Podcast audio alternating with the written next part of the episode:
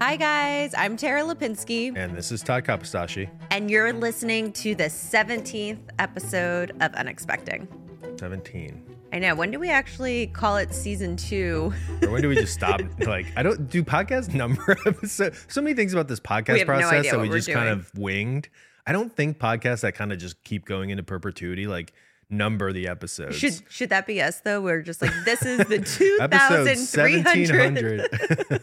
1700. yeah, I think we could keep it. Feels, for some reason, for me, it feels like uh, we've accomplished something as we just rack up these things. Yeah, If they're exciting. not, you know what else we haven't talked about is why why we've named all the podcast titles like in that Friends. If anyone knows not you know 90s sitcoms like Friends used to name all their episodes like the one I think the one when they used to do like the one when Chandler and Rachel get Right. married or the one when whatever and they did 10 8 seasons of that and for whatever reason when we started naming these it just felt like a fun it- felt it felt like a way to make such a serious topic Lighter. like inform the listener maybe that we were going to you know not take any of this lightly but Add there's- humor there's and be some humor and a little bit of lightness that's needed so I feel like it worked perfectly. And Todd, you are a huge Friends fan. well no i'm not a huge oh, friends fan You're not? no I mean, I come down and it's in the background while you're working. I was actually not a Friends fan at all. Like growing up in the '90s, I was. I love Sein. I still love Seinfeld. That's like my favorite sitcom of all time. But my friend Kyle, you obviously know Kyle. He's for some reason he's like obsessed with Friends, and I used to make fun of him. And then I was like, you know what? I'm just gonna like watch the series through. This was like a couple of years ago, and it is a great show. I understand and you've why watched people it, love it. a million times over. And now you started again because I think Well, I put it the sad I'm news of of Matthew Perry. Well, yeah. So Matthew, obviously Matthew Perry passed away, and I worked down in my office, and there was a TV. So a lot of times, just to have some noise in the background, I'll throw on anything like Uh-huh. an old series and just have it on. So after the Matthew Perry news, I kind of just, as an homage to him, Yeah. threw it on. He was, he's awesome in that show. I know. But what a, I know. what Now it makes me sad. I know.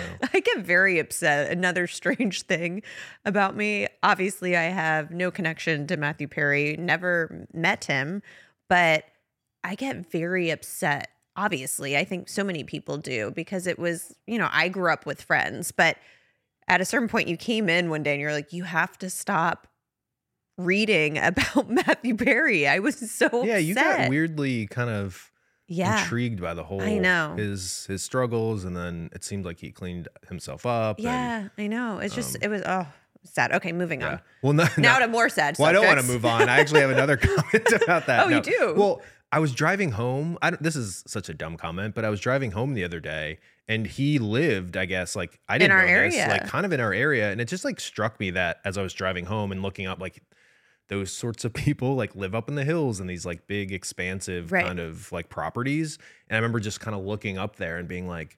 That happened like five minutes from From I know from where we are. I know it's just a weird, surreal what, thing. uh, yeah, it upsets me when I actually I go through the thoughts like, what was I doing at that minute? And you know, oh, Yeah. Or, you know, we very well could have seen the ambulances drive Right, by our house right. or whatever it was. So, oh, we have a visitor, crazy. guys. Oh, hey, Sullivan. Sullivan just likes to. We have decided not to. We were blocking him out for the first fifteen episodes, and we've just it's like- a free for all now. he like knows where not to be though, which frustrates me. He knows he, He could lay anywhere else. know He knows that this is a bad spot he for does. him. This dog does not. Look at him. He knows that I don't want him here and he finds the place.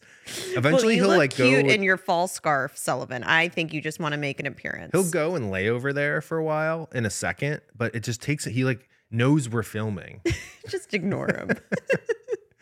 Um, one other thing from the last time we recorded a podcast, I think, or maybe not, but we didn't talk about it, is it was Halloween, yes, Georgie's first Halloween. it was so cute. It was such a it was such a fun day. I was, and I don't know if this is what parenthood might be like. And again, I think we should just talk quickly when we did this last episode, but you know, we are going to continue to talk about infertility and talk about we have exciting news we'll we'll tell you guys later about where we think this podcast is going with other people's stories and that will be part of our podcast but whenever we do talk about Georgie, whether it's in the beginning or at any point, and maybe we don't every episode, but if we do, um, I just always want to to give that warning that you can skip ahead during these these parts. But back to Halloween, it was very exciting because I didn't realize how I was going to feel during a holiday with a new child in our home. And What do you mean you didn't know how you were gonna feel? well, you know, I knew how you were gonna feel. You did. Giddy and well, I love holidays, guys. I have a overdoing sickness. it and stressing me out about making sure we do every little thing to maximize Georgie's first Halloween. I have a sickness about holidays, guys. It is, it's, I have an illness. I love holidays so much that I think about them for months in advance. We're coming up on the best season of the year, just, you know, Thanksgiving, rolling right into Christmas and New Year's. And I go big, but it was always for myself. So I didn't know how it was going to feel with a child in the house. And I think so many parents, you hear them talk about, oh, we, it, it's even better. You relive some of these moments, or there's this childlike innocence, obviously, in the atmosphere. And I just wondered what that would feel like. And it really does. I was so pumped. I felt like I was going out to trick or treat or something as a kid. Like that same giddiness was in me. And I woke up so early. It was like, I felt like a five year old on Christmas Day because I had two outfits for her with the little one- Dorothy One outfit. I had lobbied for, which was Dorothy. right. We had had a conversation about the skating thing. It's actually funny. It's like not, uh, you know, something we need to like discuss as like an argument. But at some But we point, do that at here. some point, we need do need to discuss like the pressure of this poor child, like Todd, there is no pressure. skate. She never needs her to first, figure skate. ever. literally four weeks or whatever it is into her life, she's wearing She's- your Olympic It's a costume. costume. She's 30 days old. Yeah, and she's gonna look back at those pictures and be uh, have instant anxiety for not achieving. No, she was just dressing up as her mom. It was cool though, and the person I don't know if you want to shout them out who made it. Oh, Brad Griffies. He is so this was okay. So let's talk about this. I um I thought it was going to be a, a great idea because it was I mean she's a newborn and we had these crochet skates that someone gave me at our shower which were just the cutest things how I never even thought to to look online for them. But they they gave them to me and this is the only time really that she'll be able to quote unquote wear skates you know next next year we're not going to put her in real skates. And also maybe when she's a certain age obviously she picks what she wants to be for halloween so i just thought this was the perfect Well, I'm gonna timing hold you to that. of course what do you think she's going to be a figure skater I don't. I'm just saying you were gonna pick. No, i want her to choose which when she obviously don't didn't you choose your own costumes No, oh well, we have. i was snow white for 16 we years have. you know kidding, this. guys. We have because my parents were actually here for you know the first Yeah. little while after we had Georgie, and my mom was telling funny stories about how awful my costumes were because like you know we, I didn't have a ton of money growing up, and my mom kind of tried to make them, and I have pictures of some bad Halloween costumes. Like the whole class would have these elaborate, nice ones, and I'd be like. Yeah, I think I saw one. It was it was a little rough. like she would like mix and match from the previous years. So if I was like like a cowboy one year, I'd be the next year I'd be like a warden who wore cowboy boots or something. Be like, I remember because she showed me a picture recently, and I was like, "Why am I wearing cowboy boots?" And she's like, "Oh, you were a cowboy the previous year." I'm like, "Oh, okay, I got it." Great. no, but funny story when I was a kid, did I ever tell you this? I don't know if I did. I loved Snow White, okay? And I wanted to be Snow White every year. So I was Snow White for like 4 to 5 years, I think. Um so anyway, yes, this was the year that we get to to just have fun and she'd be able to wear these skates, which I just thought was to die for. Um, and Brad Griffies he he makes incredible costumes. Um, and he made the replica of my And it was kind of just by chance, right? Because he was at one of the skating competitions well, you were Johnny, at. or- oh, okay. Johnny, we were at Skate America, and Johnny was like, "This is." This is it. This is this is what you're gonna do. Uncle Johnny was Yeah, I'll in blame charge. him for that Yeah. if she grows up with this like horrible No. anxiety. I mean, thinking about that though, I'm sure people wonder what our thoughts are about skating. I mean, obviously skating is is such a passion of mine and um my life for so long and continues to be. But I truly I don't know. I don't know if Georgie. I, I will definitely take her to the rink just for fun, or if she asks. Yeah, I think those. But things, I would never. I I never foresee her ever skating. Isn't that strange? Because I do know there are Olympians that go on to have children that either do their sport or become Olympians as well, which is insane. But I don't. I don't ever picture a life where Georgie is a figure skater. Yeah. I mean, I think she'll shoot. I mean, those things What happens figure if them she out. wants to though? yeah, then she will. And then if she's great, then she'll Oh, stick with it. If man. not, maybe she'll. It's a hard life, Georgie girl. Yeah. One other thing that I wanted to ask you about is, and th- I think part of this podcast that's been so fun. I know this sounds like, I don't know what this sounds like, but it, it's it's awesome to hear you like read me feedback. You know, Mhm, because we have mhm. put a lot of work into this. Like we've put ourselves out there. Even me, like you're obviously you should deserve all this credit. You're a public figure. People didn't know that this was going on. You came out and talked about it. But even for me, it's like I'm not a public figure at all. I'm just some dude and I'm on this podcast like crying and talking about my sperm and our sex life. So it's like I'm putting myself out there in Right. a way and to hear people you know give you give us such positive feedback like feels really good it makes it in a way sadly it does make it feel worth it even though i know the bigger picture is that we just Right. want to help people Right. and you know get get these conversations Right. more out there but i would say and you tell me 99.9999% of the feedback has been so positive i feel like you've read me a couple that have just been i mean literally like one or two Yeah, So, one- yeah. one or- that have sort of insinuated that look I, this is my take is that no matter who you are you have no obligation to dedicate your life to anything if you go through a trauma if you survive cancer that you are now not obligated to dedicate the rest of your life to curing cancer to advocating for cancer to dumping your half your salary Right. into curing cancer if you survive that trauma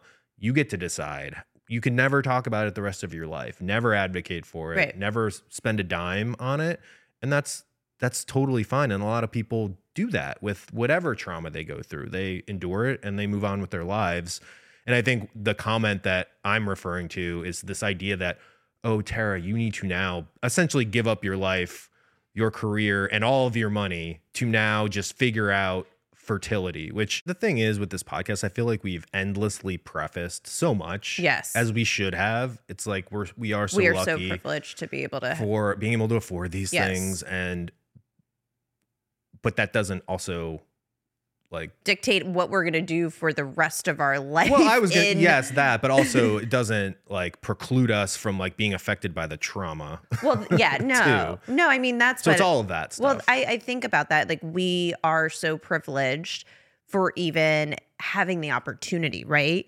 But along with that opportunity of continuing IVF and going through more cycles, I added, you know, it was like suitcase after suitcase of trauma and baggage that I added because we had that that opportunity too, you know? So it's like very difficult um for me to wrap my head around the there there's two different things, right? We're privileged, but like you said, we still experienced all of this grief and trauma. But to your point about this comment, it was it was interesting to me because obviously anyone who's in this community, I feel I feel, I mean, you see it. I just will cry. I mean, I'm an emotional person, but I read these stories every day and these messages and cry. It's it's so on the surface for me because it's part of our life. And um, I feel so much compassion and, and empathy towards anyone on this journey, whether their journey is different or not. There's so many different journeys in in in infertility. Um, but but yes, the the funny thing about it is, and you can attest to this, I have this great urge inside, this passion to make a difference in this world. I love doing what we're doing with the podcast, but you see what I'm doing with the rest of my days. I am I am just literally cold calling people and companies and asking for fertility grants and asking for giveaways and yeah, but the point is that you don't have to do that. I know, If you don't and- want to, I feel like you're almost like defending yourself, which is the point I was trying to make. Is you don't like you are doing a bunch this of is why I amazing love things. you. You always but you don't have remind me. Right. I know. And I don't. But Well, and- the ironic thing is, is I want to. So when you get a message like that of what else are you going to do for us? It's sort of like, well, this feels ironic because I'm spending my days doing this and I don't Yeah. like you said I don't necessarily have to take up this cause, but I want to so badly. And Yeah. then also I don't think people remember, but even when we're talking about it, it, it, it's hard for me to go back to these emotions. It's hard for me to remember our life and also remember what I will constantly grieve for the rest of my life. Yeah. You know, we lost, I, I don't know if we ever really mentioned it. We lost four babies, we lost three girls and a boy. And then we lost two more girls in, you know, in, in a failed retrieval or failed transfers. I mean, we have all these potential babies that every day I think about. What did I say to you last night? I I look at Georgie and I and I see her becoming a person and I just it's hard for me not to think back to all those embryos, all those miscarriages.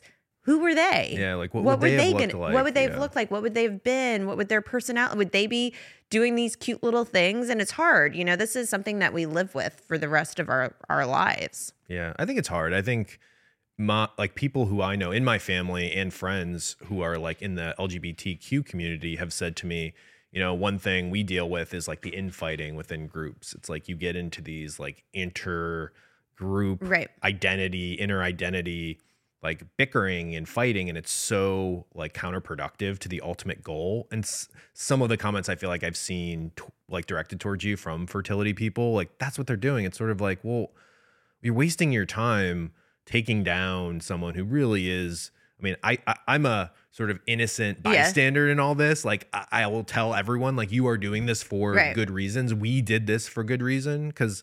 I I think I even saw like one comment on like Apple reviews that sort of said, "Well, I felt deceived because they ended up having a baby." And it's like, Right. what are you? Ta- what do you mean deceived? Right. Like, we started this way before our surrogate, was pregnant, so like our surrogate could have miscarried, or the baby could have been stillborn. So well, I, I just don't understand. You know, you told me about that comment, and I always think, what if that person went back, you know, because they posted it at whatever point in our journey when we were were pregnant with the surrogate. What if they went back two weeks later to an episode we did because we were trying to do them in present time, and we said, "Oh my goodness, we lost the baby," or we had a stillbirth, Yeah. or we, you know, would I, they have been happy? would they have- yeah. Would the podcast have been more fulfilling for them if we would have ended in tragedy? you right know? and it, and that's hard to wrap your mind around and i think this is actually i could go on this conversation and i'm sure there's so many people because i i've actually spoken with them you know through through the dm system now that has become like a whole new life for me but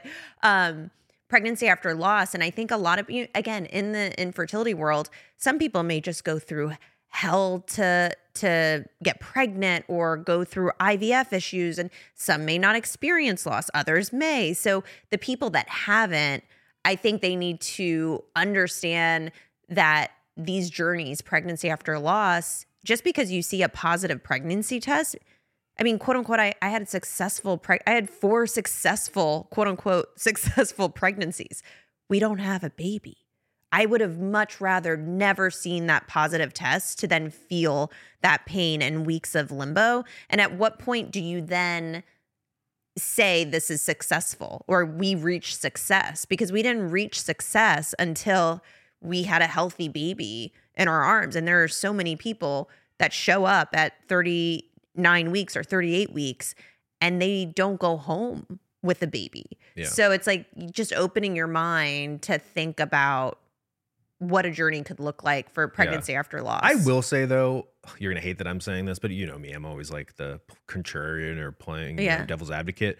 Like, I, I don't think anyone was deceived. I do get the feeling though, knowing like how you felt through your journey, even this like idea of you would never want to like not see success. But when we saw some people have, we said this on the podcast. Yeah. When we saw some people have success, we'd be like, "Oh, fuck them," or like, "Oh, like." Not that we weren't happy for Right. like our friends or or like whatever it was, but there is this feeling when you're so down and struggling in infertility, and you do see success. Of course, everyone wants to dig down deep and be like, "I'm a good person. Right. I want to see other Oh, people that's to- happy." yeah, but I guess my point is totally with that one feel. person, they may have felt like, "Gosh, I'm connecting with these two people so much. They're like in it, like." They're talking Right. as if it's never going to happen for them and now now it, it did happen for them Right. as i was listening and watching and that like hurts i, I do get that Oh, I get that. I get that completely. I mean, we talked so much about that on the podcast. I think for me the part that is is triggering again, you know, I'm triggered by the comment because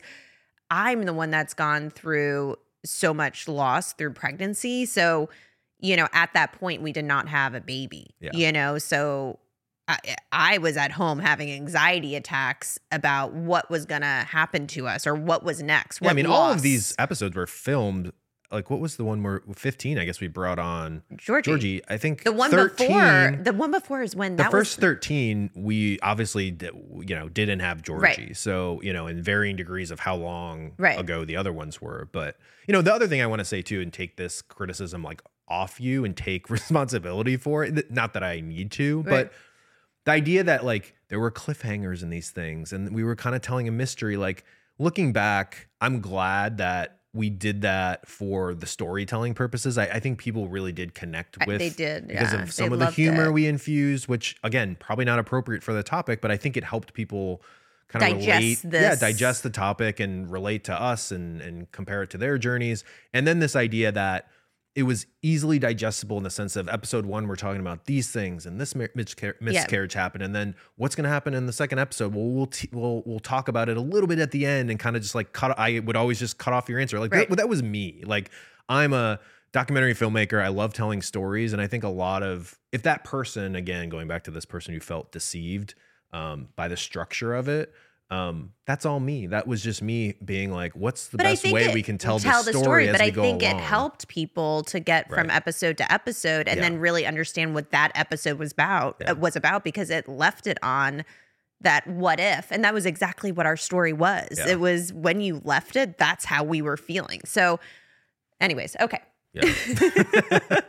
and I don't want to. we could go on about this subject for for many hours Well, no, but I think, you know, I, I think the the main like big picture takeaway, at least for me, in hearing any sort of criticism of the podcast, is just like I promise you guys that we are two people who like just really wanted to do something good, and we tried our best. What's funny though, Todd, is this makes me not giggle a little bit, but it does. Just the fact that I think, you know, you the feedback has been I have never had feedback like this. Obviously, it's so meaningful just the connections, but I lived a life where I was a an athlete and then now a broadcaster and just in the public eye and most of my life has just been negative trolls and people. So this bl- it's just funny seeing the difference because I think you saw literally he saw just one comment on Apple Podcast and 399 were these Yeah. amazing comments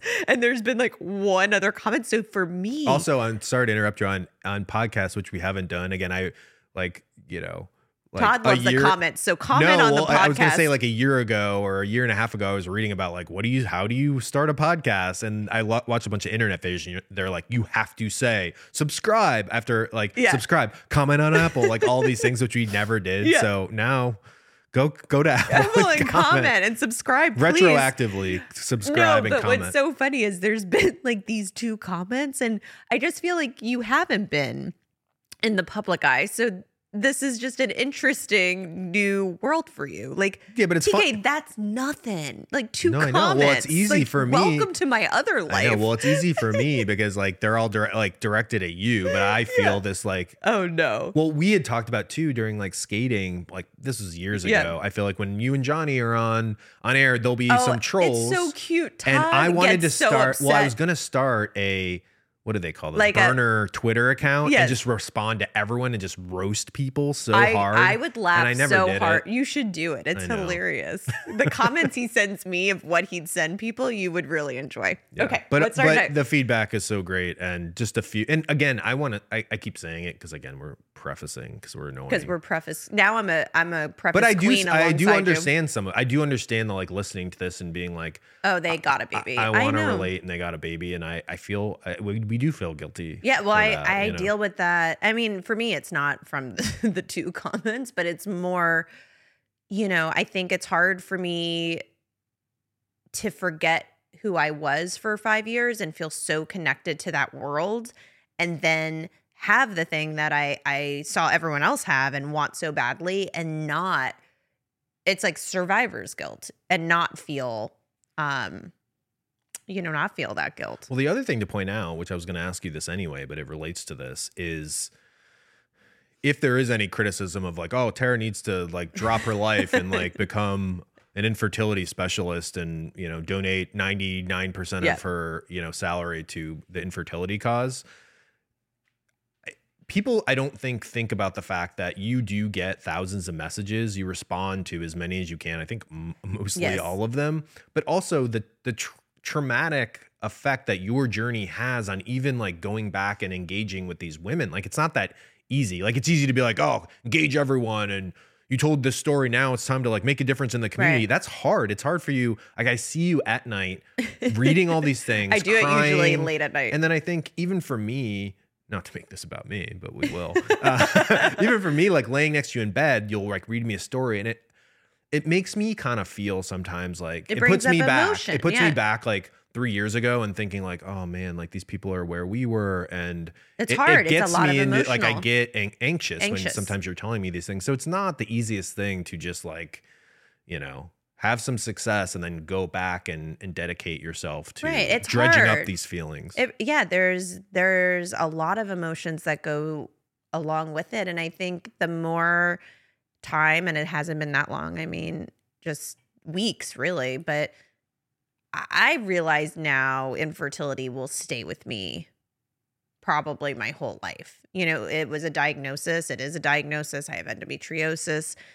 I've experienced a lot of loss and and grief, and I think that hopefully I'm healing and evolving, but it's going to stay. I realize that it's going to stay with me. Um, but I like focusing all of my energy in what I can do and what I, I love trying to help. I mean, I am cold calling people. I just did a I, I got um sunfish, which I learned about what they do, which is incredible. But I also was able to have a ten thousand dollar giveaway um, to anyone who was in need of fertility treatment. I, I worked with um, Hope for Fertility, which is an, inc- I mean, they are incredible. They are giving away money um, to people that are in need of fertility treatment. And I, I did this, I spent the night, it was just this Friday, and I was, I didn't think it was going to affect me as much as it did, but I was on the Zoom telling six couples the money that they with hope for fertility because we did this thing through my instagram to to promote this grant that they were giving out and we one of the couples found it through us on instagram and i got on the zoom and was like hi guys they think that they're on a call with hope for fertility just again sort of selling their story in hopes for getting this grant. So even one person was like, "Oh, we had all our bills laid out here."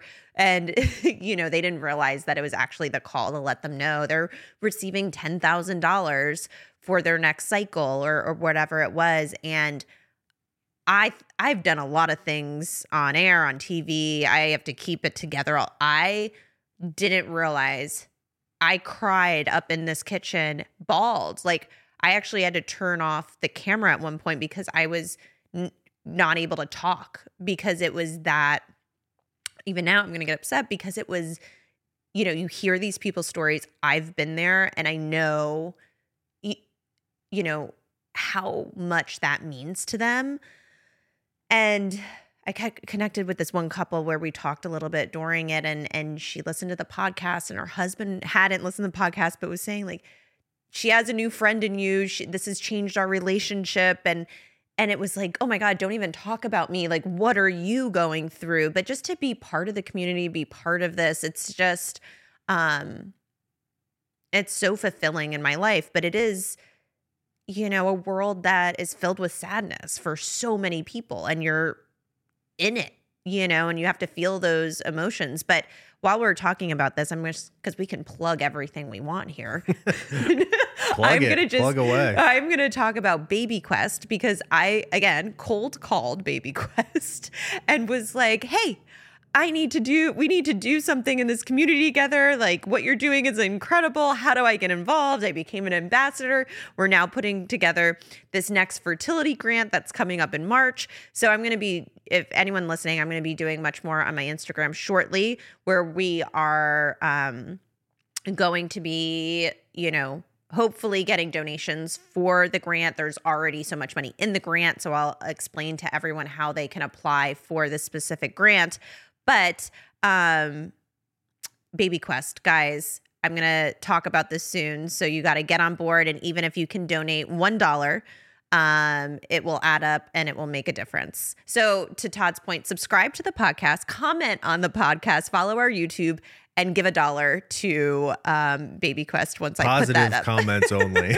yeah, he can't handle the negative. there was also oh god i shouldn't dwell on this because i'll get made fun of um i saw another comment that it's actually 100% true and now on this podcast i'm trying to be cognizant of it i know i have it it's just the way i talk what? and it's like oh my god i just did it what? Someone was like you say like every other word and it's distracting and so Oh. now subconsciously i'm Oh, thinking about it Todd. No i do though way, way, way more than you because on the last podcast i took note of it Oh, I say like like a thousand times. Like I'm a valley girl. I'm like a fairly well educated person. It's hard, but you know what's so hard is we're we're talking about difficult subjects. We're like digging deep for emotions. Yeah, that's no excuse. Come on. Well, I say like while we're. I'll just give you this. I cannot say like ever. I don't think I've said Right. like ever mm, mm. on my sports broadcasting. You cannot say like. I say like here because it's But it- casual and fun. I know, but when you do it, it's it's not as bad. Okay, well you'll be okay. We'll work on this together. So count my likes on this one and, and let me know. I think my like no, my number will drop as we keep going. So I'm gonna be cognizant of it. I'm gonna try to take it. a deep got it, breath. And you know, You I just got get very excited when we're talking. and you know, when you're pulling words, you Yes. just use these filler words. It's hard. I used to say you know a lot when I was Yeah, you like doing interviews and stuff. I got comments online when I was doing like some Rodman interviews. of, Really? this guy says you know every other word. I can't even listen to him. Like, Aw, gosh, you know you it's know, hard I'll- out there. It is. I'm. I don't envy your job having to endure this on a weekly basis. Well, that's why this is so amazing. I'm just I'm just connecting with people that are just so I because I've been in the public eye and I get all these trolls usually. I just like uh, it's like a new world. I'm like there's so many nice people out there. Who knew? Yeah, people are. It is interesting. Like, oh my god, do you hear me? No. It is interesting. Like. Oh my Whenever goodness, TK. I use it as like a conjunction. It's, I'm like a attaching sentences with this. okay. okay. it is interesting though that now I can I'm overthinking everything I'm saying now. Oh my goodness. It is interesting though going through this process. You do realize how awesome so many people are and caring and kind and compassionate and Yes. empathetic. Like, You go through life sometimes and feel like everyone is out to get you or mean or angry or leaving bad comments, but it's Not just here, not true. not in this I mean, even on this podcast, we're making it seem like I mean there were literally three or four bad comments out of thousands on all three. platforms. yeah, so we were so lucky, and people out there are so awesome and Yeah. nice and complimentary, and they know I don't do this for a living. That's why I say like all the time. so leave me alone. Um, but yeah, I mean, people have been so awesome. Um, one other thing connected to what you were saying before about like identifying with like this group so much. I mean, is this your like number one kind of identity? I mean, in life, I think we go through things and then we become part of groups. That's just about I mean, Right. it's like sociology, I'm sure. Like Right. you go through something traumatic and then you connect with those people or your culture, race, like all that stuff. You feel bonded to a certain group of people. And I know your identity for so long was skating and obviously still is. But is this now kind of trumped the skating identity, do you think? They I mean, just- it's really hard. I mean, I don't know myself without skates or an ice rink. you know, that started at three years old, and I'm 41, and it's still, you know, I'm a figure skating analyst. It's it's my life. Um, so that's a huge part of my identity.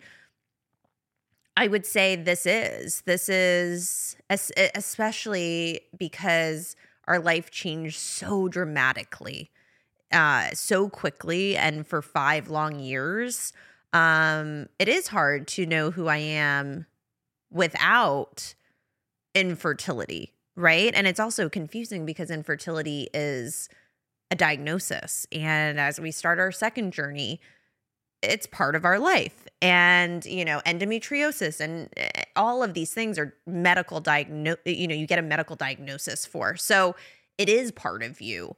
Um, but it's something that that's why I'm excited for us to do it in our own way as we move forward of keeping infertility and keeping ourselves in this community and sharing stories and helping and advocating and doing whatever we can um, while still you know enjoying the fact that we do have a child. And and and obviously you have to navigate those feelings. And I always want to be so sensitive because we have graduated to this you know we we talked about in the podcast. It's like video game levels. And we we would go further one time and our pregnancy would last a little bit longer and then it wouldn't and then you know we do have a child now. So you know it is it is interesting because I connect much more to that person who is going through a retrieval or going into a transfer or experiencing pregnancy loss than I probably would, you know, someone else who hasn't, who has a child. Or just, I think, from observing you for these weeks with Georgie and just like your internet Uh-huh. searching and being on Instagram, and, you know, I, I just see your habits. right. It feels like even still, you know, 95% of the things that you talk about or are looking at are infertility things versus parenting, which is interesting. It's you, you almost haven't really obviously we're great parents and invested Right. in Georgie and are with her every second and all that and care about her and are doing research, but it still does feel like like I don't see you on a bunch of mommy No, parenting nothing, things, nothing. you know, or like What's so researching that funny- stuff. You you don't really seem to connect with those. And I don't connect. I don't connect at all. Yeah, and I don't mean that as a bad thing. No, and to be honest, I've actually that. made that choice where I don't. You know, I went so deep because we had to. Our our case was so dire. I had to research. I had to advocate. I had to put myself in these deep dark forums and drive myself crazy because I felt like I I needed to be that person for us to further our journey. Whereas right now as a parent, you know, knock on wood, I could be you know in that parenthood mindset and researching everything and looking up I I don't want to ever go there again.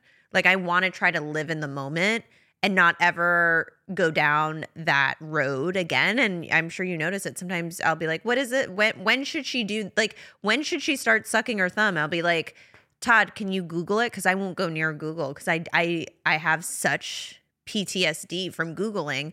And I do feel like I'm still so so invested in the infertility world. You know, even I read reports and I, I'm like a nerd. I I feel like I've learned so much. I can't just stop now.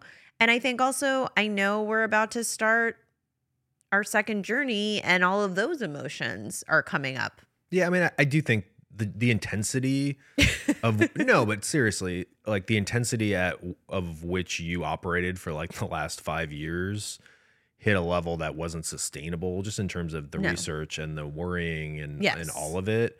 It couldn't sustain. It doesn't. It also didn't need to. Like Georgie is healthy, Right. and we haven't had you know major issues. But I, I do think again, you're kind of this person now who's you know, when we order like a stroller or one of these like baby toys or whatever in the past, like with fertility and whatever the equivalent of that would be, you would scrutinize the scrutiny at which you made all these decisions and thought about things was so high. Um, and that doesn't happen now because I just don't think you actually can. Right. You can't. You can't. And also because it didn't need to. What's so sad for us is we had to go that deep. That's what we had to do to to hope for some, you know, bright light. And now, you know, it's just it it, it is definitely different. Well, you mentioned the second potential journey, which just even saying that kind of gets me a little anxious. But thinking about the second journey, what do you feel like? I guess the first question before I ask the feeling is is there a chance? I actually what's so sad is we live together every day. I don't know the I don't know the answer to this, which I should, but I mean, do you want to ever try to carry? Oh, I love how we're having this right now. Um I don't I don't know. I really have they're just like polar opposite feelings and I don't know what to do with them. It's funny you say this because I was going to ask my therapist. I mean, the good news is is we have embryos on ice and I I want a big family. So I feel I don't feel the pressure that the second journey would have to be me. Maybe it could be the third or maybe never at all or the fourth or whatever we want to do. Your eyes are probably going to widen when I say four children. Um We're not doing four children. Yes, we are. we are.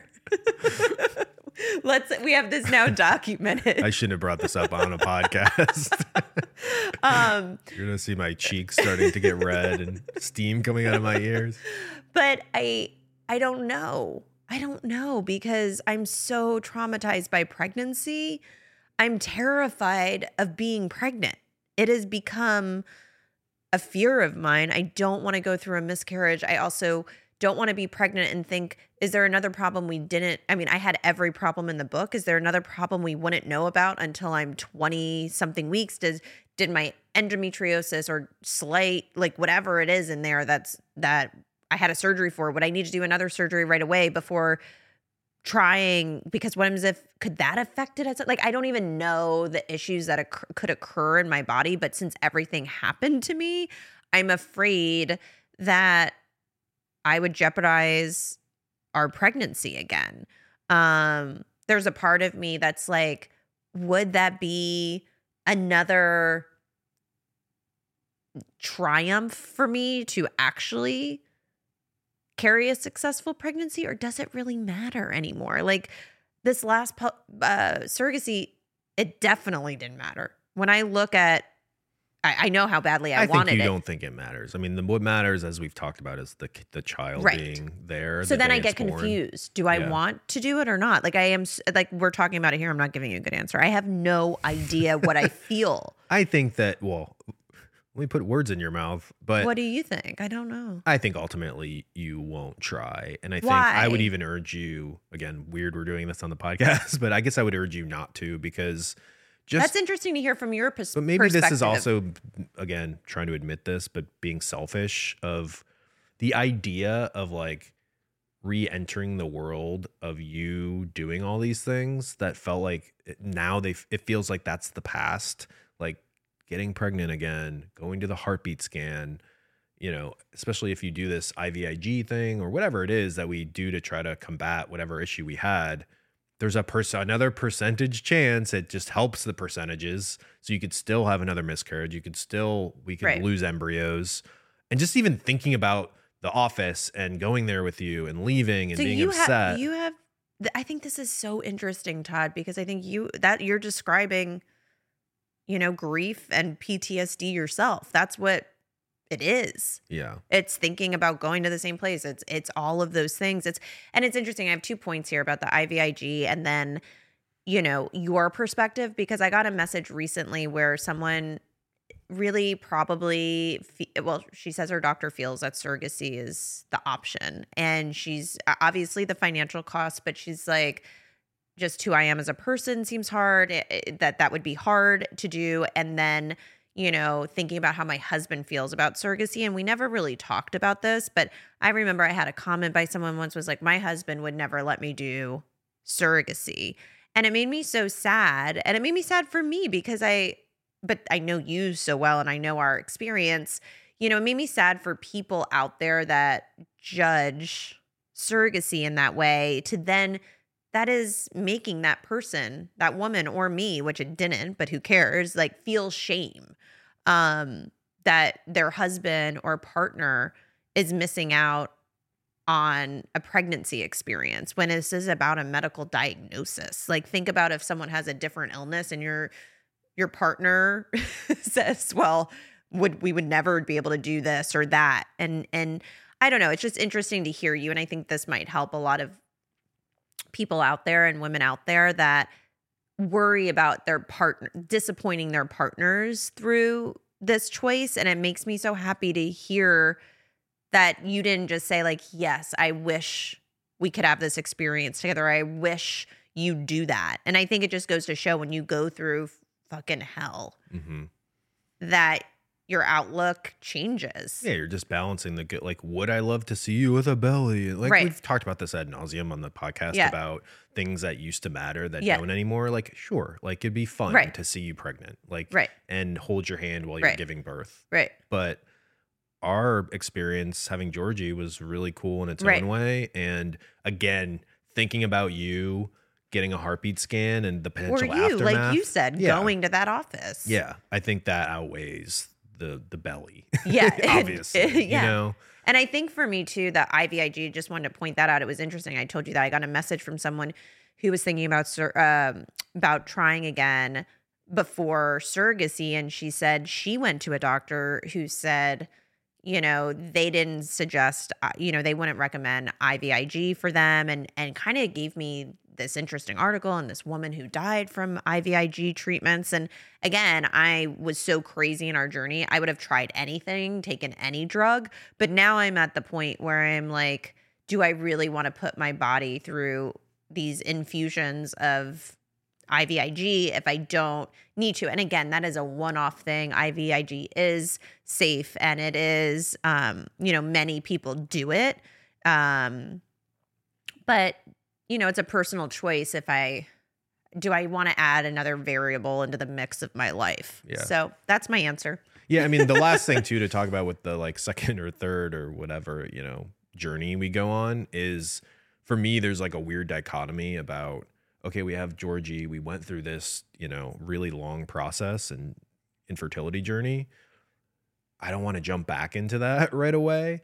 But then on the other on the flip side of it, I kind of want to get all like if we're gonna have two or three kids, like let's just get it all out of the way. Because there's gonna be Or like if four. we if we Or do if we do surrogacy, it's the that process which isn't the most fun Right. of like finding or selecting or even if you try to go Right. through one like like I just discussed Right. like those appointments like I do have this small amount of PTSD from just that process so on one hand it's I don't want to do it and revisit those feelings but on the other it's what if we just by the time I'm, you know, two years from now, we have our whole family and I just never have to think about any of this again. Yeah, so I, I don't, don't- know which one is the right answer. I want to go right away. I don't want to think about it. I mean, there's also the part of me that just we lost so many embryos. I had to do so many retrievals.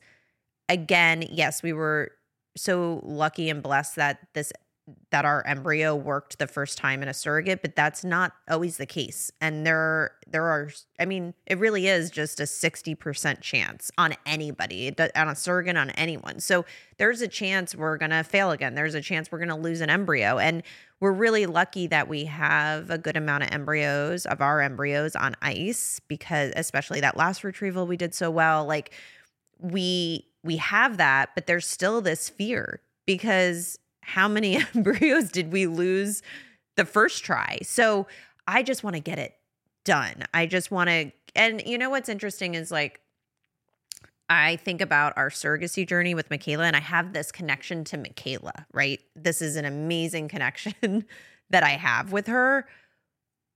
And that's the beautiful part of what I remember. The pregnancy part scares me still. I'm like not really looking forward to nine months of those feelings that I had of what what is this scan going to be? What is going to go wrong? I just I didn't breathe. I took my first exhale as Georgie was screaming and, you know, in the hospital.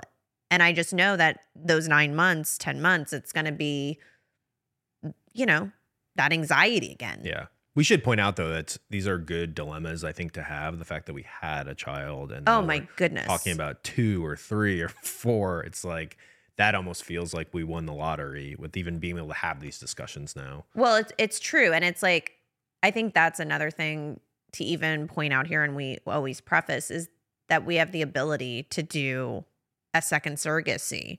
Um, and whether if we have four, if that means maybe I have to I have to try to take one of my own at that point. But um, we are lucky that we have embryos right now. That doesn't mean though they could all go away, but we are lucky that we're able even to continue and that's what kills me of and why I'm working so hard because there's so many families out there that are just hoping for one to work. Um, so these are all good dilemmas to have, but like you said, it doesn't take away the grief and feelings of anxiety and PT, PTSD that we we both have. But I, I mean, it's so funny as you say this.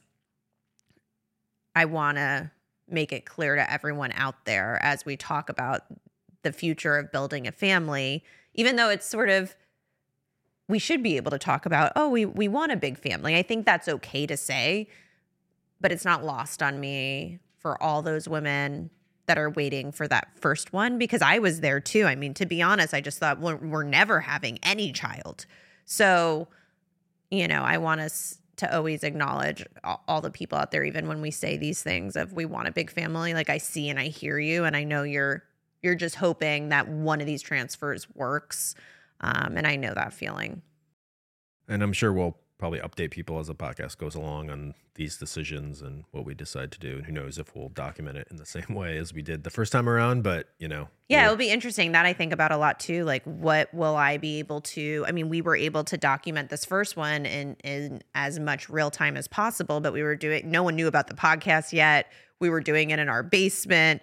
Um, so it'll be interesting to see what we can handle. And it is interesting. Sometimes I think, do well, I don't want to say this to you because I want you to think that I want to like go as like go on the journey as long as possible or you know, you know me, I wasn't ever going to stop in that moment until I felt that I wanted to stop, but which I love you, so I appreciate you like stepping up and just continuing on that journey. But there's a part of me that's sometimes scared too to start a second one because I'm I'm I know all the things that can go wrong. One is if we have another miscarriage or what if we lost a baby deep into the pregnancy or what if we exp- experience child or stillbirth then i wondered do i even try? Do we even do we just say oh my gosh we got so lucky with georgie we just stop here. I don't ever want to experience more but i don't know how do you feel about that? It's worth the risk? Yeah i mean yeah that does scare me. I mean we could lose two straight embryos or three embryos on a surrogate I mean, right. right. away. So, I mean, for me, it's even more so. I mean, the embryo loss is is devastating, but I, I think miscarriage for me has been so hard. I'm yeah. terrified of the pregnancy. I would be curious to to know from people in the community and who don't have a, ch- not that who don't have a child, who have one child, like, it just seems like is the trauma not as not that it's not as bad because there's sec- secondary infertility, you. but the pressure I feel like I guess this is what I'm saying. I know I'm rambling yeah. on, and feel free to keep counting my likes. um, but I would think that we have one child. The the devastation of never having either a biological child or kind of starting your own family in the way that you want to is a, a grieving process that you have to go through. If we then try a bunch of things for child two and it doesn't work, I think it's hard to make the argument that it would be the same feeling of loss. Okay, so I have your answer for you from being in this community for so long and watching everyone's stories.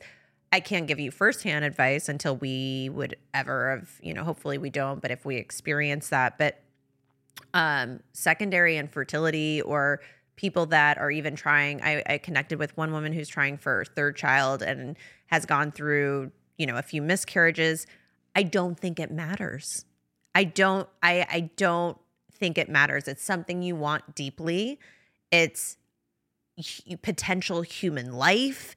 It it doesn't matter and I think there's probably so many people on here that have secondary infertility or are, you know, maybe it's the third child that they want. I I think the feelings are exactly the same because I see them, I hear them, I watch their stories and the pain is exactly but the what would you guess, mine. What would you guess for yourself though? Because I just think you were so terrified of never having a child. Yes, so the I, fact that you we have Georgie, if we try two or three embryos in a surrogate and it doesn't no, work and we and we have a conversation yeah. with each other like do we want to keep going through this like let's we have Georgie let's move on. I don't think you'd be as devastated if we were like, we're, we're just not going to have kids I, I and have a different know. kind of life. Yeah, I don't know. I just think it's interesting because I had a friend who had I'm her, also not trying to like diminish no, people no, who are going not. through no. secondary. It's just interesting to think about. It's yeah. interesting to think about. And when I first start, struggled with infertility, I thought that. I thought if I just get one, then all the pressure's off.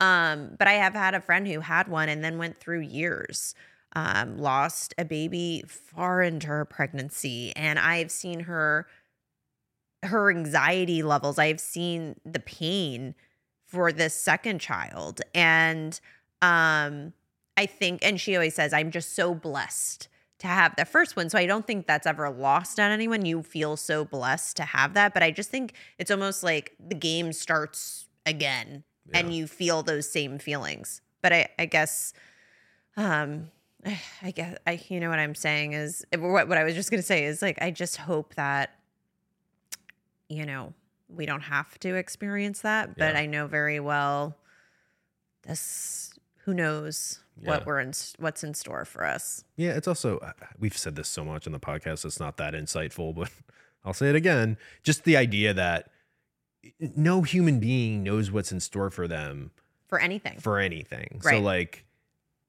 knock on wood or I don't want to put this out in the world, I could get some terrible diagnosis Right. in a year or Right.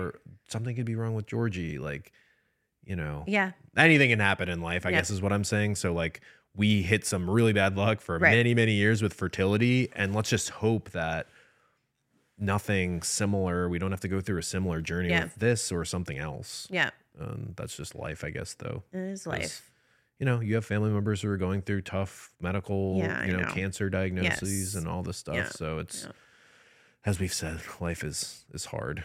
What you know, adulting is just hard and tiring. It is. But thank God for fucking Chardonnay, I was just gonna say, thank God for wine and is it when we're double done IPAs. This, it's it's a Sunday. Are we are we ready? For I've got some, a double IPA can in the uh, okay. I got some fridge Chardonnay for in me. there.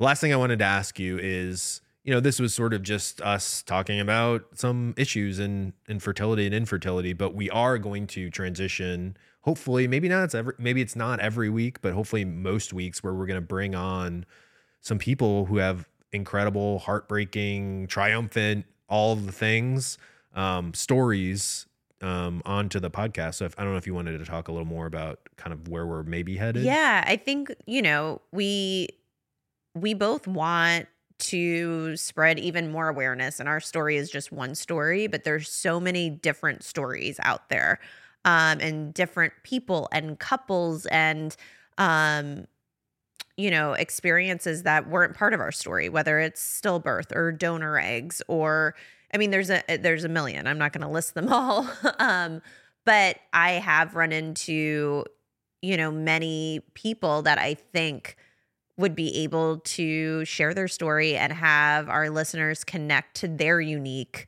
journey. And we don't know how exactly we're going to lay it out. Will it just be one episode or will there be a cliffhanger to the next No, episode? no more cliffhangers. yeah.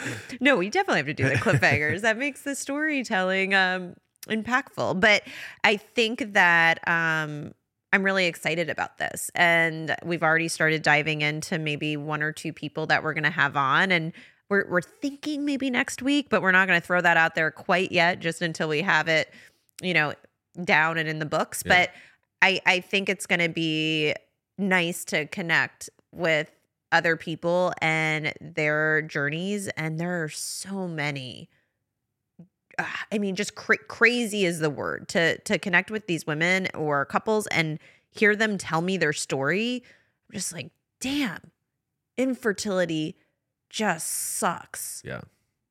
You know, before we go, you're gonna be really upset by this, what? but because you you think, I, and I don't do it necessarily. I bring up like a very small thing, and then you blow it up into something bigger. But like, Like my what? fashion stuff, your So- wardrobe but people no, no, are but- talking about it no one's talking. they are talking look at the messages you know how you it. feel about messages So mid podcast, like this podcast, I thought about another funny thing about my wardrobe What? that people don't know. So again, I I shouldn't keep saying, "Oh, I'm from the Midwest." Like it makes You me are, feel though. like a hillbilly with no fashion sense or whatever. But tailoring. you're gonna go with your pants So I've only been to the tailor like once in my entire life, which is so like I have friends who were on a group chat. We always make make there's a couple guys on there that get everything tailored and they like make fun of the other guys who like literally have never tailored anything in their life. But I just want to point out, I know many people are just listening, but so 90% of my jeans, you know how jeans are when you buy like nicer jeans, they make them really long. Yeah. And they expect you to get them tailored. Like Right. you're going to pay this amount of money Right. for a nice pair of jeans. Like you're Right. going to pay the $15 to like or whatever. You know, I would know what it costs because I don't go to tailor, but in LA it's probably more than that. But so what I end up doing, and you can't see it, but I'm wearing these now. You roll them I under. roll them on like every single pair of my jeans. There's like uh probably like five inches of denim that's just like rolled up the other way. So it kind of looks like it's tailored. Todd, but this isn't a. I just want to bring But this I up. Just a little this. insight into our marriage. This isn't a tailoring wardrobe problem. This is you put certain things on the back burner for years. I've been. I go to the tailor and I'm. This isn't a back yeah, burner. this is I a back don't burner. go. Like, no, you don't want to go. What do you do? Does this look okay? Is like no, a it doesn't. pant leg? No, it does not. It doesn't. It doesn't. It looks like it's rolled under. It, you don't have a hem of any sort. So no, but you can be another next thing. thing I you're know gonna do is tape it. they uh, if you go to a tailor, it'll be cheaper if you don't keep the hem. I I so I'm understand. not keeping a hem. Uh, you're- that's a lu- that's a huge luxury Todd, where listen I'm to me, from. guys. So it's more that when I say, "Hey, I, it's a Saturday. I'm going to the tailor. Would you like to?" Co-? No, I'll do that next time. Would Would you want to just pin them and I'll take them Yeah, for I'm you? just saying No. that because I'm not going to do it. and I don't want to. Where's your left hand? You want to just show the camera your left hand? You would never even know he's married. okay, guys. That's for another pie. It, You would never all know. pretty funny. Yeah. uh, but he doesn't wear his wedding ring most of the time because he needs to get it resized.